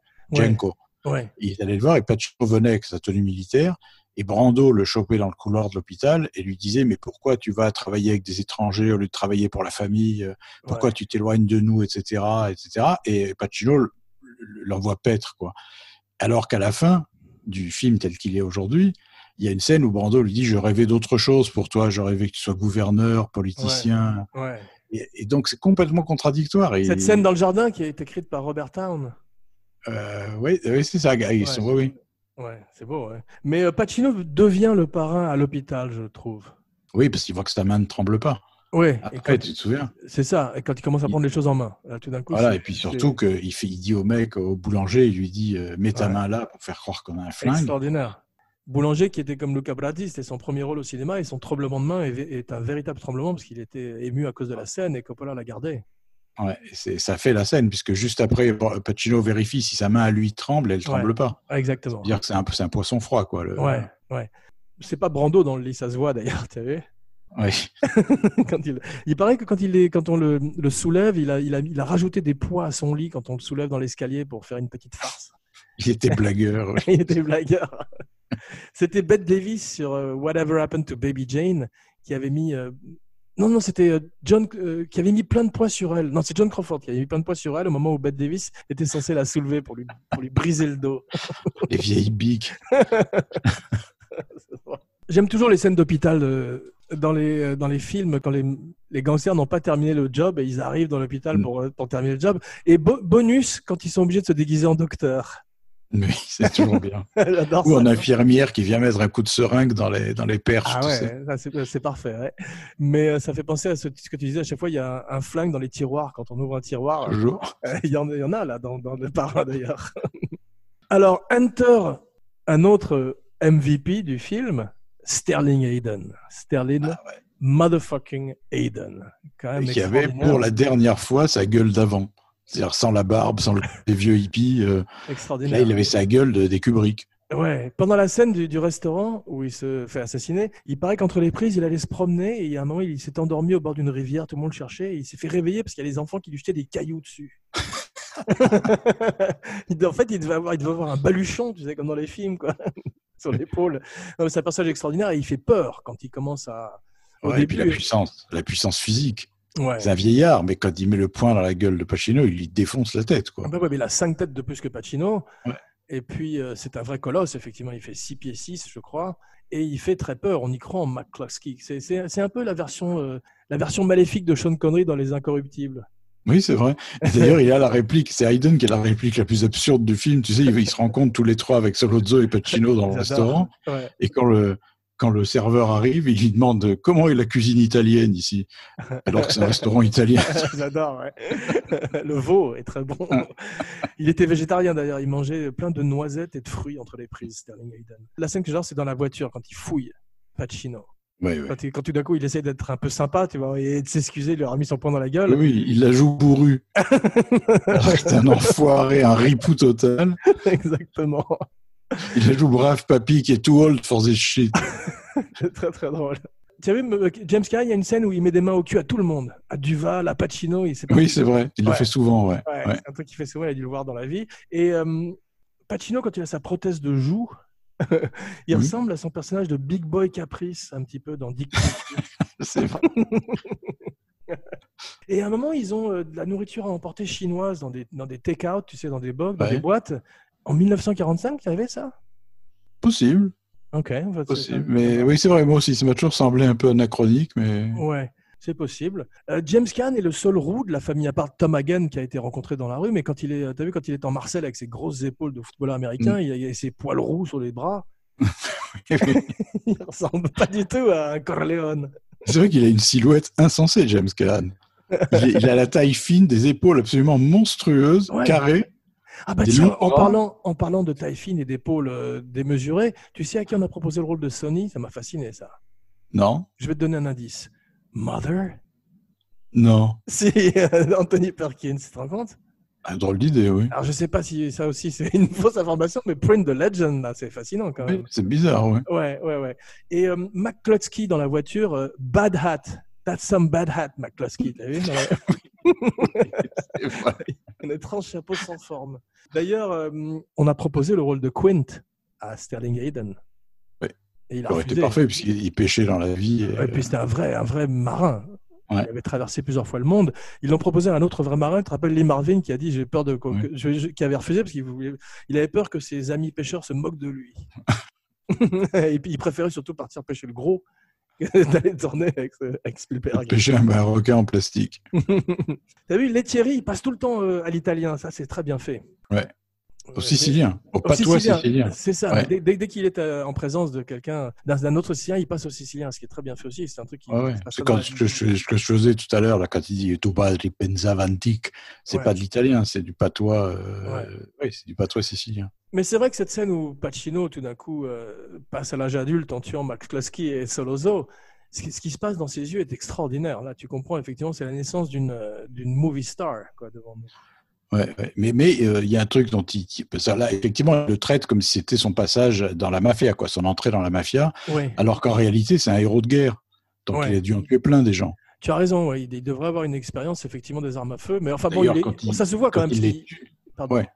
Quand, non, je veux dire, quand il les flingue tous les deux, c'est pas un amateur. Il Oui, a ça. portant la- le bras bien tendu. euh, C'est ce que j'allais dire. Mais il fait Ouais. rien de ce que lui a dit Clemenza. T'as vu, il lâche le flingue loin de lui, il regarde les gens en, en sortant. Il fait tout le contraire de ce qu'on lui a dit, ce qui est bien. Oui, fait. il lui avait dit quand tu reviens des chiottes, tu les tues direct. Alors qu'en fait, ça. il s'est assis, Ouais. il a con- recontinué la conversation. C'est ça. Mais en fait, tu as vu ce qui se passe, c'est qu'ils ont mis un bruit de, de métro aérien Oui. sur la bande son, et en fait, c'est- il, a- il attend le passage du métro aérien pour couvrir le coup de feu. C'est pas Ouais. complètement très expliqué, mais c'est intéressant comme. euh, Mais je pense que c'est pour justifier peut-être pourquoi. euh, tu vois, il a dû y avoir un trou dans le, dans le montage. Ils ont dit tiens, mais pourquoi Qu'est-ce qu'il attend? Ouais. Et effectivement, ils ont dû le rajouter après. Et ça porte beaucoup. C'est vrai, c'est vrai. Comme Ouais. euh, l'organe, l'orgue, tu sais, à la fin, dans la séquence de montage, Oui, oui. l'assassinat des parrains et, le, et le- le baptême de Sophia, ou en tout cas du petit garçon, il y a aussi. euh, y Coppola dit que quand il a mis l'orgue, c'est ce qui a fait la scène. Alors qu'avant, ça fonctionnait un peu moins bien. Excellent en parlant de scènes de montage, comme ça, de séquences montage. Excellente séquence de montage faite par George Lucas au milieu du film, tu as vu? Oui, avec les journaux qui tournent. Le... C'est ça, et puis des véritables photos de, de criminels assassinés. Et ça aurait été le moment de, de l'entracte, en fait. Et il y a une photo très célèbre, no- notamment de euh, Crazy Joe Gallo, tu vois, qu'on voit dans The Irishman, Ouais. qui est mort avec des flics autour de lui. Et en fait, il s'est suicidé. Et c'était, tu vois, qui c'est euh, euh, Non, Frank Nitti. Tu vois, qui c'est Frank Nitti? Ah, a les Nitti, très bien. Voilà, il y a les le deux. lieutenant d'Al Capone. C'est ça. Mais t'as vu, tu te rappelles dans le film Les Incorruptibles, il est jeté du toit par Kevin Costner. Ouais. Alors qu'il s'est simplement suicidé euh, dans une ruelle, je crois. Pacino n'est pas allé aux Oscars parce qu'il a été nommé comme meilleur second rôle alors qu'il avait plus de temps à l'image que Brando. Il n'a pas, il a pas aimé ça. Ben oui. C'est vrai Ouais. que c'est un peu absurde parce que c'est quand même lui le personnage central de la, de la saga. Bien sûr. Plein de, plein de locations à New York, tu as vu plein de décors différents, ce qui font vivre le film de Mhm. façon spectaculaire. Mais comme tu dis, il y a- il y, a des money shots, c'est-à-dire là aussi, il fait un choix. C'est-à-dire que tu as des plans très larges, on le voit qui attend devant le delicatessen, tu sais. Ouais. Et ce plan, il suffit à nous situer. euh, après, c'est plus que des gros plans dans des voitures et des choses. C'est parmi les plus beaux plans d'exposition de l'histoire du cinéma. Je trouve que tous les establishing shots sont extraordinaires, en particulier en Sicile. Je crois que c'était le plan préféré de Gordon Willis, c'était un, plan d'establishing comme ça en Sicile. Et c'est absolument magnifique. Et il y a un tel buzz autour du film que la, la suite est planifiée avant même que le premier film ne soit terminé. Ah. C'est la première fois dans l'histoire du cinéma. Extraordinaire effets spéciaux avec les squibs. C'est Oui. ces balles, ces douilles qui explosent, plus de 150 qui explosent sur James Caan. Ça aussi, c'est une première dans l'histoire du cinéma. Et euh, en plus, première fois, je crois, de l'histoire du cinéma où on voit un type prendre des balles dans la figure. Ouais. Ça s'est jamais vu avant. C'était pas euh, euh, Peckinpah l'avait pas fait? Non, dans la figure, non. Ah ouais. Là, tu en as sur les pommettes, sur le menton, sur le, sur le front. euh, Ouais, ouais. J'ai jamais vu ça. C'est très choquant, mais c'est- sûrement, et c'est beaucoup plus vrai que le- dans tous les films, ils se les prennent dans la poitrine. Donc c'est quand même. euh, c'est vrai. tu as vu sur qui James Caan a basé également son personnage, en, dehors- en Non. dehors de, de certaines personnes de la mafia, sur Don Rickles. Don Rickles, tu vois qui c'est? Oui, oui. Oui, très bien. Oui, oui, un comique abrasif. euh, Voilà, The Insult ouais. Comic, qui était fantastique d'ailleurs dans le rôle, de- dans un pit boss dans le dans Casino de Scorsese. Ouais. Ouais. Et qui faisait la voix de Monsieur Potato Head dans Toy Story. Ouais, exact. Il ressemble d'ailleurs à Mr. Potato Head. Hey mambo, mambo Italiano, hey hey mambo, mambo Italiano, go go go. You mixed up a Siciliano, all you Calabrese do the mambo like a crazy with it. La Sicile, c'est magnifique, tout le passage en Sicile. Ouais, alors là, c'est vraiment, il a atteint le chef-d'œuvre euh, Ouais. dans tout, à tout niveau, la photo, la musique, euh, Ouais. le look des personnages, le casting. Enfin, c'est vraiment un morceau dans, à l'intérieur du film qui est. euh, Ça donne, un, ça donne un souffle tout d'un coup au film, ça, ça Ouais. c'est Puis ce extraordinaire. retour aux sources, ce retour aux sources formidable pour ce, ce Pacino qui n'était jamais allé en Italie et qui se retrouve plus italien que les Italiens. Ouais, c'est extraordinaire. Ils sont bien d'ailleurs les deux Italiens qui, qui sont ces, ces hommes de main. Coppola dit que le, le tournage a duré 62 jours. Ça me paraît bizarre. C'est Le tout Ouais, le tout. C'est Non, très c'est peu. pas possible. Non, Ouais. c'est impossible. Ouais. Et j'ai dit 18 millions, c'est 7 millions de dollars, pardon, le budget du film, qui est équivalent de à peu près 42 millions de dollars aujourd'hui. Non, c'est pas possible parce que la photo que rien que la photo que faisait euh, Willis mettait des heures à, à installer, c'est pas possible C'est pour ça que ouais. 62. D'ailleurs, tu as vu comment il travaille, Willis, aussi bien euh, sur ces films-là que sur les films qu'il a fait avec Woody Allen. Tout le monde quitte le plateau, Mm. même Coppola. Et il fait Mais sa tu sais qu'il- lumière. il, il était connu pour terroriser les réalisateurs, hein. Ouais, ouais. Coppola et Woody Allen compris. Mais t'as vu, il a dit, il a dit à Coppola, je veux aucun euh, plan qui ne soit pas euh, à la taille des êtres humains. Tu vois, le seul plan qui soit euh, en l'air, c'est le plan où Brando se fait tirer dessus. Mm. Ouais, ouais, qui est filmé Et- d'en haut du Et building. Coppola a été obligé de le justifier à Gordon Willis en disant que c'était le point de vue de Dieu. Parce qu'il voulait que chacun des plans ait un point de vue. Ah ouais, je crois que c'est lui aussi qui a imposé l'absence de travelling. Ah, d'accord. Il y a que des plans fixes dans le film. Ah, c'est étonnant, ouais. Avec, euh, avec ce zoom au début qui est le seul du film, je crois. Ouais. Ouais. Les, les agrumes ne portent pas bonheur à la famille Corleone, tu as vu? Les oranges, on les voit toujours dans, Ouais. le, dans les trois films. Ouais, à chaque fois, il y a des- dès, que quelqu'un va mourir, il y a des oranges. Exactement. Et dans le 3, d'ailleurs, tu as une scène où tous les mafieux sont réunis dans une table et tout d'un coup, le sol se met à trembler Ouais. et tu as une orange qui roule sur la table. Et ensuite, il y a une fusillade absolument épouvantable. tu t'en rappelles bien, donc, ouais. Ouais, mais je les ai vus les trois il n'y a pas très Ouais. longtemps. J'ai revu le 1. Alors, euh, en Sicile, à son mariage, enfin, Al Pacino danse. Peut-être pour la première fois de sa carrière. Ouais, et Diane Keaton lui mange une demi-tête. Non, non, tu sais, quand il danse avec Apollonia, je crois. Ah, pardon, oui, je Ouais. pense aux deux. Il danse avec Diane Keaton. Non, non, ouais, non, c'est dans, le beaucoup 1, plus je crois que c'est la Ouais. première fois que Pacino danse, et ça deviendrait une de ses marques, euh, ça deviendrait une de ses signatures, puisqu'il danse dans quasiment tous ses films, à Mm. la manière de Tom Cruise qui court tout le temps, tu vois. Pacino danse, et je crois que c'est la première fois dans le parrain, et c'est magnifique, c'est le début d'une danse sur plusieurs années. Tu sais qu'est-ce qu'est un extraordinaire danseur dans les acteurs? Non. Va voir euh, Sam Rockwell sur YouTube. Tape Sam Rockwell Ouais. Dance. Il le fait d'ailleurs dans Iron Man 2 à un moment. Mais il danse extraordinairement. Et juste que- encore plus étonnant, c'était Charles Durning. Ah bon? C'était énorme et qui, Ouais, qui était un danseur professionnel dans sa jeunesse. Et quand Ah, il danse dans les films, drôle. Lodge se faisait toujours danser. C'est vrai qu'il danse très très bien. Ah, C'était une baleine, le mec, et il dansait comme un jeune premier. J'adore. Ça fait penser à quand Paul Newman dit euh, de Minnesota Fats dans euh, The Hustler, qui, qui bouge comme un gros, homme, tu bouges comme un danseur. Ou un truc comme ça. C'est exactement ça. La grâce, la légèreté des gros, c'est magnifique. Ouais. Ouais. Brando est assez peu présent dans le film. C'est vrai? Ouais, ouais. Ouais. Est-ce que euh, Duval sait que Michael est marié en Sicile quand il voit Kay? Ça, c'est des choses qui sont complètement occultées, mais oui, je pense que oui. Tu penses que oui, il est au courant Oui, de- puisque c'est sans doute Duval qui a retrouvé Fabrizio, mais c'est une coupée au montage. Mais euh, D'accord. Euh, J'étais très triste que- de toute cette destruction de nourriture par Talia Shire quand elle se bat avec Carlo, tu as vu? Oui, les assiettes, c'est pas bon ça. Ouais, en même temps, non, mais surtout, il y a toute la bouffe qu'elle a préparée. Ouais. Et ça, ça m'a fait de la gâchis. peine. C'est un grand gâchis, mais en même temps, elle le fait bien. Tu en général, les gens euh, osent Ouais. pas casser des trucs, et là, elle, y va carrément. Et euh, je crois que c'était Robert Evans ou les exécutifs qui s'étaient plaints que le film n'était pas assez violent, pas assez agressif et physique. Et donc, il a, il a, il a dessiné, cette- il a designé cette scène avec son fils Coppola, et il l'a tournée. D'ailleurs, elle est formidable parce qu'elle hurle comme un putois. C'est euh, rare les scènes comme ça. Elle, est vraie, elle devient moche, quoi. Elle est, euh, on dirait une hyène. Ouais, elle est très bien. elle est formidable dans cette Ouais. scène. Et il est horrible, le, le type, euh, Carlo. Ah la vache, quand il sort sa ceinture pour la battre et tout, mais c'est quelle saloperie, quoi. Personnage affreux, ouais. Tu as vu cette scène quand tous les chefs de famille sont réunis Extraordinaire scène? Oui, Je, je m'attendais à, avoir oh, oh, oh, ha, ha, ha. And I thought my jokes were bad. C'est modelé là-dessus, hein. Ouais. Pareil pour la Ouais. scène de Burton quand tu as tous ces chefs euh, dans, dans Batman 1989, mais c'est magnifique parce qu'ils sont crédibles. Ils font peur tous. Ouais, et puis Brando, et Brando est tellement génial dans cette scène parce qu'il est abîmé physiquement. Tu sais, c'est quand il sort de l'hô- de l'hôpital, de sa convalescence. Ouais. Donc il n'est pas aussi bien coiffé qu'au début. Il a des mèches qui, Il a les cheveux longs. un peu. Plus longs, et puis il est moins gros. Je sais pas comment ils ont dû lui mettre des vêtements un peu plus grands, mais tu sens qu'il est pas en pleine forme. c'est vrai. Et C'est des Il a, il détails. a un mais- peu le même costume que euh, Harry Angel, que Mickey Rourke dans Angel Heart, ce gris. Oui, oui, oui. est un peu trop grand pour lui. Et, et également que Eddie Valiant, que Bob Hoskins dans Qui veut la peau de Roger Rabbit. Mia Farrow a auditionné pour le rôle de Kay. Ouais, elle aurait pu. Ouais. Et le studio voulait euh, Elia Kazan pour tourner le film. Parce Ouais. qu'il avait euh, travaillé avec Brando, il pensait qu'il fallait un metteur en chaîne chevronné pour tenir Brando, tu vois. Et Brando a dit si c'est Kazan, je arrête le film, je me barre. Parce que je crois qu'il voulait que Kazan remplace même peut-être Coppola en cours de film.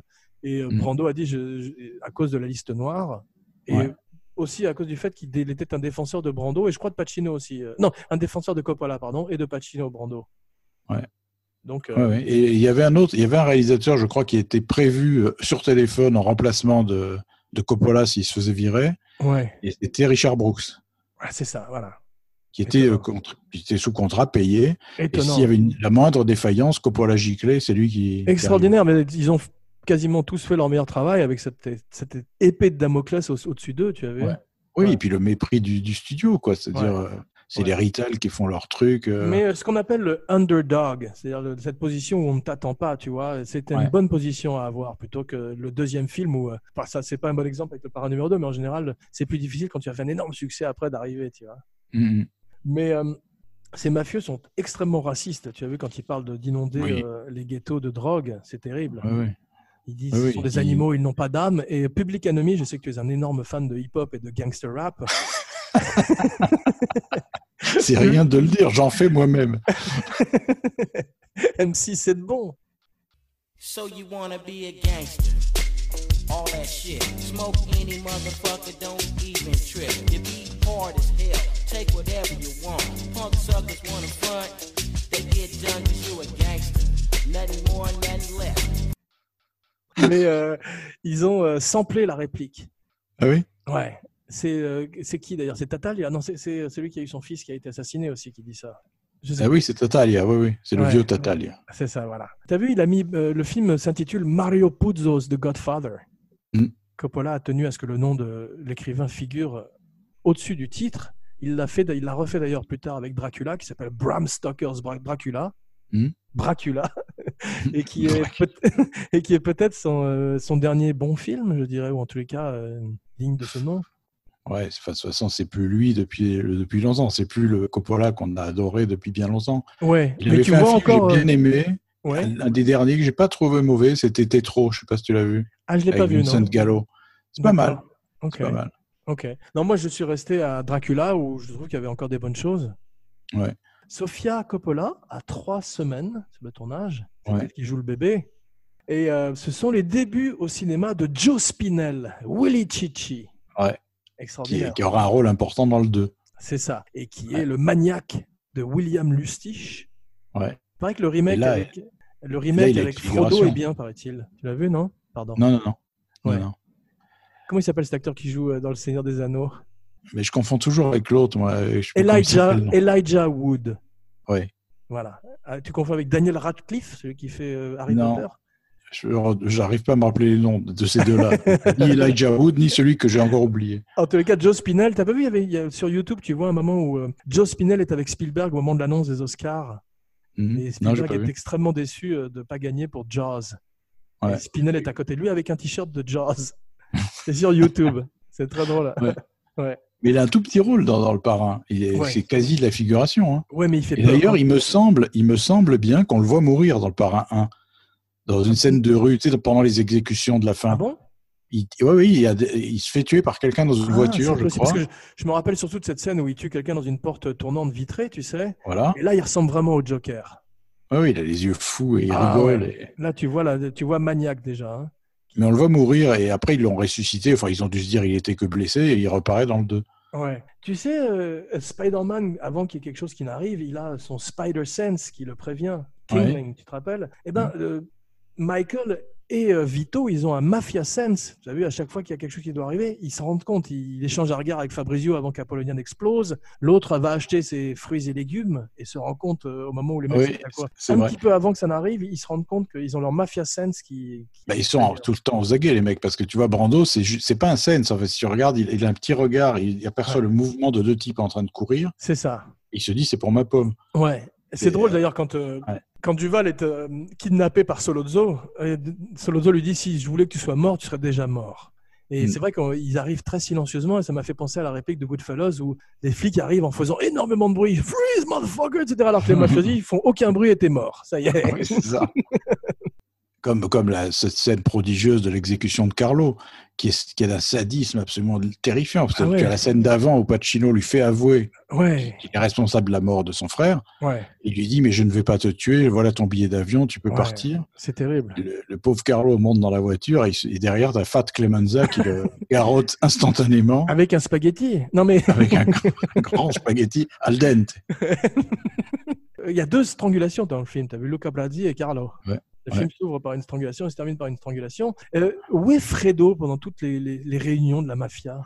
Ah, Mais Fredo, il est pas, il est pas, il est jeté, ils l'ont foutu à. ah, Ils l'ont envoyé à Vegas, c'est ça. ouais. Voilà. J'aime beaucoup Euh, euh. Vegas Fredo d'ailleurs. Je trouve qu'il est extraordinaire. Mais, quel, quel personnage, quoi. Et dans le 2, quand, qu'à un moment, il dit un truc qui est poignant à Pacino, dans le 2, il lui dit, mais c'est moi l'aîné. Ouais. Quand il est dans la serre, la scène Voilà, de- cette le- serre. L'autre le protège, lui donne des ordres et tout. Et à un moment, Ouais. il a hurlé, il fait, c'est moi l'aîné, c'est Ah moi. ouais, il a, il a une colère de, de, de, de faible qui est extraordinaire. C'est une des plus grandes scènes aussi. Et, et la lumière est absolument magnifique. ouais. Mais là, quand il entre dans- à Las Vegas, quand il entre dans cette chambre où il y a la fête qui bat son plein, tu vois, il est extraordinaire parce qu'il se met à danser tout de suite. tu sais. Puis il est, il est pitoyable parce qu'il frime. c'est ça, il frime, il est pathétique, Fredo. Il fait tout mal. Tu as vu quand on, quand on arrive, tu as raison, tu as- quand on arrive à Vegas, tu as une, euh, un grand billboard pour Dean Martin et Jerry Lewis. Ouais. Et j'ai vérifié, ils ont commencé à Vegas en 45. Et ça se Ouais, passe en donc, 49. Je, je me suis demandé si c'était vrai. Et ils étaient déjà à l'époque, donc ils ont vraiment bien fait leur recherche. hein. D'ailleurs, je suis pas sûr que ce soit pas un stock hein, le, le plan. Parce qu'il a- il est pas tout à fait étalonné comme le reste du film. Je crois que c'est est un stock shot. De- Ouais. Pareil que quand euh, Clemenza part à la campagne, là, tu sais, euh, pour, avec, le, avec les canaux, leave, leave the gun, take the cannoli. Ouais. Euh, c'est également des stock shots parce qu'ils ne pouvaient pas filmer une autoroute de, en 45 euh, avec toutes les voitures. Et, ils- et après, ils ont rétrofité, ils ont, ils ont pris, ils ont pris, ils ont trouvé la même voiture que celle qu'ils ont trouvée dans les, les news de l'époque. Hmm. Mais euh, John Casal m'a fait penser au personnage de Paul Thomas Anderson, c'est cette espèce de loser euh, grandiose comme il y en a dans, dans Hmm. Boogie Nights, tu sais. Ouais, D'ailleurs, la, la scène est, est terrible quand Pacino, dans le 2, lui dit Ne te mets jamais contre la famille. Ouais. Non, c'est dans le 1 d'ailleurs, c'est dans la scène Non, de Mo Green. Oui, bien sûr. Ah oui, c'est dans le 1, pardon. C'est ça. Ah Une fois oui. de plus, il entre dans le champ d'ailleurs par, par, en- par au-dessus Ouais, avec. Mogreen qui, euh, qui est basé sur Bugsy Siegel, ouais absolument. ouais, dont j'ai vu des photos qui est plus beau que l'acteur qui ne le joue et qui a été joué par Warren Beatty. Je crois que j'avais pas vu le film Bugsy. Tu, tu l'avais vu Bugsy, non? ouais, c'est pas terrible. non. Ok. Euh, quand ils sont, euh, quand, ils, quand Pacino et Brando mangent ensemble dans ce jardin, cette scène réécrite par Robert Town, tu as véritablement l'impression d'une double passation de pouvoir. Mhm. C'est-à-dire Oui, non seulement, acteur, ouais, ouais. c'est ça, ouais. Donc c'est Très juste, ouais. C'est très Très beau. juste. C'est très très beau. Et Brando, à nouveau, prodigieux, quoi. C'est-à-dire, euh, tu as vu le- l'esprit qui divague, tu sens qu'il n'est pas loin de la, de la liquéfaction totale. Euh, Ouais, Il parle de quelque chose, tout à coup, son esprit va sur autre chose et il a l'air bonasse, il est, euh, c'est vrai, ouais. il est blanc, il est tout blanc, tout relâché. C'est vraiment, c'est fantastique ce qu'il fait. C'est là où il a ce maquillage euh, de vieillissement, effectivement, ouais. Oui, qui Et- est trop et quand plissé, il, qui est- ouais, et quand il joue avec ce, ce petit enfant, tout ça est improvisé. Ça a été tourné très vite, je crois, dans le New Jersey pour pas qu'il y ait de journalistes ou qu'on ne sache pas que le parrain meurt dans le film, je crois. Il voulait le il met sa peau d'orange pour faire la bouche de dinosaure, là. ouais, il y a un sketch de John Belushi qui, qui se moque de lui dans le Saturday Night Live. tu regarderas, c'est très drôle. C'est Don Corleone qui va en thérapie. En thérapie de groupe, tu verras. Il y a un magnifique cimetière à la fin quand on enterre le, le parrain. C'est Ouais. extrêmement photogénique cette scène. Et, c'est ce qui est prodigieux, c'est cette scène soit- qui devrait être très émouvante et où tu vois que Pacino, Duval, les autres continuent de faire du business. Ouais. Continuent de se chuchoter à l'oreille qui est le traître, à ton avis, c'est Clemenza ou Tessio euh, Ouais. Il y a un acteur qu'on retrouve aussi. euh, il y a un acteur qu'on retrouve aussi comme Al, Al Lettieri dans The Getaway, qui est un acteur quintessentiel des années 70 que j'aime beaucoup, qui est le, le garde du corps, le lieutenant de Pacino, Neri, qui est joué par Richard Bright. Richard Bright qui est sur les trois films. Voilà, il est formidable, lui. Ouais, Al Neri, ouais. Et qui est quasi inexistant dans, dans, dans le film. Et à un moment, Brando, tu sais, quand il est déjà vieux et que Pacino a pris son bureau, il dit Tu as trouvé ton Luca Brasi. Ah ouais. C'est. Neri. Et ce qui est bizarre, c'est qu'il ne l'a pas identifié, euh, Coppola. Ouais. C'est-à-dire que tu n'as pas une scène pour, pour montrer l'arrivée d'Alneri. Tu as au- raison, ouais. Il y a une scène où il est habillé. Il y a une autre scène qui m'a fait penser au Dark Knight, c'est quand il est habillé en faux flic. Oui. Très. euh, on sent que Nolan euh, connaît ses classiques. Euh, tu as vu que euh, Clemens a, a fait, a pris euh, sur, une, sur une scène, euh, Gordon Willis s'est engueulé avec Coppola, comme c'était souvent le cas, et Clemenza s'est mis du côté de Gordon Willis. Et pour se venger, tu as vu ce qu'a fait Coppola? Non. La séquence où il monte l'escalier à la fin. Il Ah l'a oui. fait refaire euh, dix fois. Et on dirait qu'il va crever Ah d'ailleurs. ouais, à la fin, quand il arrive, il a l'air de. Oui, mais ça, il, il a, il a eu sa vengeance. Il aurait pu le tuer d'ailleurs. Tu sais que cet abruti de, de Castellano, il devait être dans le 2. Et il a demandé trop cher, parce qu'il s'était pris un melon absolument hallucinant. Il a demandé beaucoup trop cher, et donc ils ont tous dit on le débarrasse de lui. Il a été remplacé par Michael Vigazzo. Ils ont Ah. renommé le personnage, ils en ont fait un autre personnage, mais à l'origine, c'était euh, c'était Clemenza le- dans le 2. Incroyable. Ouais. Ah, c'est dommage, il était tellement fantastique. ouais. Mais comme euh, Duval pour le 3, qui a demandé la même somme que Pacino. Ouais, et là, ça a été très dommageable pour le film, parce qu'il l'a remplacé Ouais. par George Hamilton, et là, c'est Ouais. catastrophique. C'est pas possible. Je, me, je me rappelle que. Comment il s'appelle euh, Andy Garcia était pas mal. Très bien. Il est très, très bien. Et l'acteur Joe, Joe. Mantegna était bien aussi, non? Oui, Joey Zaza. Voilà, exactement. Dans les trivia euh, qui m'ont intéressé, j'en ai noté quelques-unes, dont je vais te faire part, tu les connais peut-être déjà. Il paraît que James Caan était furieux parce qu'on a coupé 45 minutes de son rôle. Euh, écoute, j'ai pas souvenir pour l'avoir vu en entier, donc euh, avec toutes les scènes coupées, j'ai pas souvenir qu'on a tant coupé. Je me souviens de scènes avec sa maîtresse, Ouais, donc la future mère d'Andy Garcia, ouais. euh, mais je me souviens pas de grandes grandes scènes. euh, Elle est bien, la, la- la- sa maîtresse, dans le film. Quand elle, quand elle le voit partir, elle joue très très bien sans mots, Ouais. elle fait tout passer par les yeux. Ouais, ouais. Ouais. Euh, c'est le premier rôle de gangster de Pacino. On voit déjà des. C'est drôle parce qu'on voit déjà Tony Montana, Carlito, Sonny et Jimmy Hoffa enfin se Ouais. profiler. Et c'était la première fois. ouais. Mais, mais bon, c'est un vrai miracle ce que fait Pacino dans ce film. Quand tu penses qu'il avait dû faire un rôle principal, je crois que c'était Panic at Needle Park avant. Oui, oui, que j'ai pas Et, vu, mais euh, il paraît qu'il était assez mémorable quand même. Et des tout petits rôles. C'était un acteur qui montait à Broadway, mais c'était vraiment. Euh, Off Broadway et sur Broadway, il avait fait beaucoup. Il avait fait The Indian euh, Wants the Bronx, je crois. Avec Casal, ouais. C'est ça. Et Casal avait été remarqué aussi par le directeur de casting pour le pareil, avait dit J'ai trouvé votre Fredo à à Coppola. Mm. Effectivement. Carlo Ponti a été envisagé à un moment pour faire le rôle du parrain, mais euh, Coppola a dit très justement que c'est pas un Italien, mais un Italo-américain qu'il leur fallait. Et c'est pour ça qu'il est allé vers un Hollandais. Avec- Ce que ça s'appelle la bonne foi.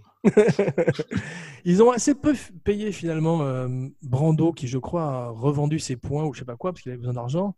Et c'est pour ça qu'il n'a pas fait le 2. Il, avait, euh, il était assez Mm. remonté contre la production. Pacino, Keaton et Kahn touchent 35 000 dollars. Et oui. Ouais. Duval, 36 000 dollars. C'était la star du groupe. Et pendant tout le tournage, ils n'ont pas arrêté de se montrer leur cul les uns les autres, ce qu'on appelle le mooning en anglais, tu sais. C'était le jeu préféré de Brando. Et il collait son cul aux vitres des voitures, tu sais. À l'arrière, il se mettait à l'arrière, il collait son cul au... Bon, c'est drôle. Salaud. Alors pour Michael, il y avait Martin Sheen, Dean Stockwell et Rod Steiger a voulu le faire, mais on lui a dit qu'il était trop vieux. oui, un tout petit peu pour jouer le fils de Brando. Jack Nicholson, qui euh, disait qu'il fallait que ce soit un Italien qui fasse le rôle, très justement. Dustin Hoffman a refusé également. Ils ont parlé de Alain Delon et Burt Reynolds. Tu connais Burt Reynolds et Brando? Euh, oui, fameusement ne voulait pas de Burt Reynolds. Parce qu'il lui ressemblait. Il lui ressemblait. Et puis en plus, je crois que Burt Reynolds, dans un, un- je sais pas, c'était une Twilight Zone ou un épisode d'un truc. Oui, oui, c'était moqué de lui, C'était absolument. moqué de Brando et ça lui était resté Ouais, dans la gorge. vu l'épisode, ouais, ouais, très vrai. Et quelques années plus tard, Burt Reynolds a dit euh, ça m'a beaucoup flatté qu'il m'ait interdit, qu'il m'ait de- d'être sur le parrain, tu vois. Redford était sur le coup aussi. Oui, Redford, euh, Ouais. dont on disait que ce serait peut-être un Italien du Nord, comme Ryan O'Neill. Voilà. Et même James Caan pour Michael, tu vois des essais. euh, Et De Niro, je crois, a fait des essais pour. Oui. Tout, le monde a, tout le monde a fait des essais. On voit sur le net des essais. de- Ah oui, j'ai vu les essais de De Niro pour jouer Sony, qui était, euh, C'est ça. c'était très, ah, c'était très intéressant. Ils ont fait justement la, la scène où il fait Badabing, là, tu sais. Ah, d'accord. Et euh, il était vraiment impressionnant, parce qu'il jouait pas du tout euh, chaleureux, lui, par contre. Ouais, c'est C'est drôle. une hein, terreur. ouais. Ouais. D'avoir ces, tous ces documents, c'est fantastique. Ouais. J'ai lu que Elvis Presley voulait jouer le rôle de, de, de- de Vito Corleone. Ouais, peut-être, ouais, c'est bien. Ouais, et c'est drôle parce que j'ai entendu parler aussi d'Elvis Presley pour Midnight Cowboy. Et donc, en fait, il était peut-être peut-être à un moment, il était pressenti pour certains films. Et le colonel Parker a dit non, rien. que euh, Blue Hawaii et euh, des films. Que de la merde. que de la merde. and blue Hawaii. The night is heavenly. Timothy Carré a refusé un rôle. Le grand Luca Brasi. Timothy Carré. Luca Ah, Brasi. C'est vrai? Oui, ouais, absolument. Wow. Oh, waouh, extraordinaire. Ça, ça, ça m'a ça fait ma journée. Al Rudy, le producteur, dirait que c'est un des plus misérables tournages qu'il ait vécu. Donc apparemment, c'était pas très drôle sur le plateau quand même.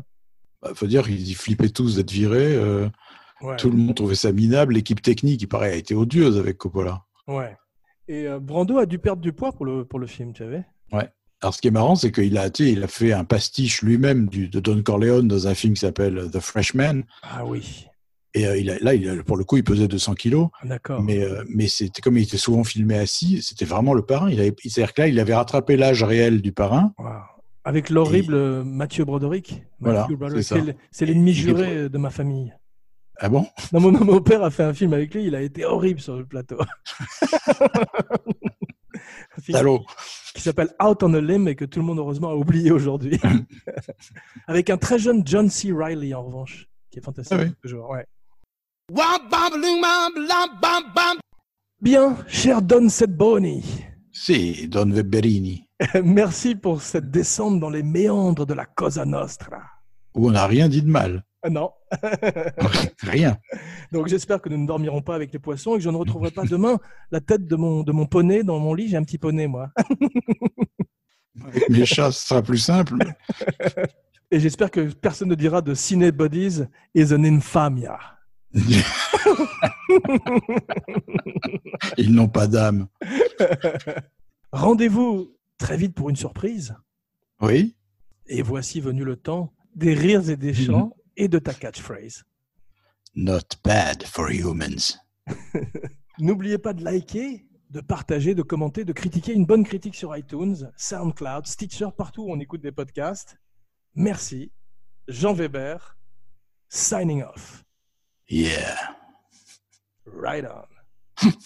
Je vais te mettre après une petite musique italienne de derrière les fagots dont tu me diras des nouvelles. Ah oui, avec joie et plaisir, je danserai. Così, cosa, it's a wonderful world. La la la la. C'était dans les Marx Brothers Une nuit à l'opéra. Et il y avait aussi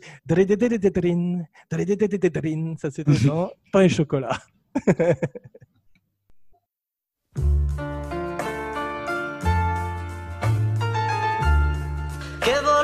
Questa musica stasera? Che mi riporta un poco del passato. La luna ci teneva compagnia. Io ti sentivo mia, soltanto mia soltanto mia.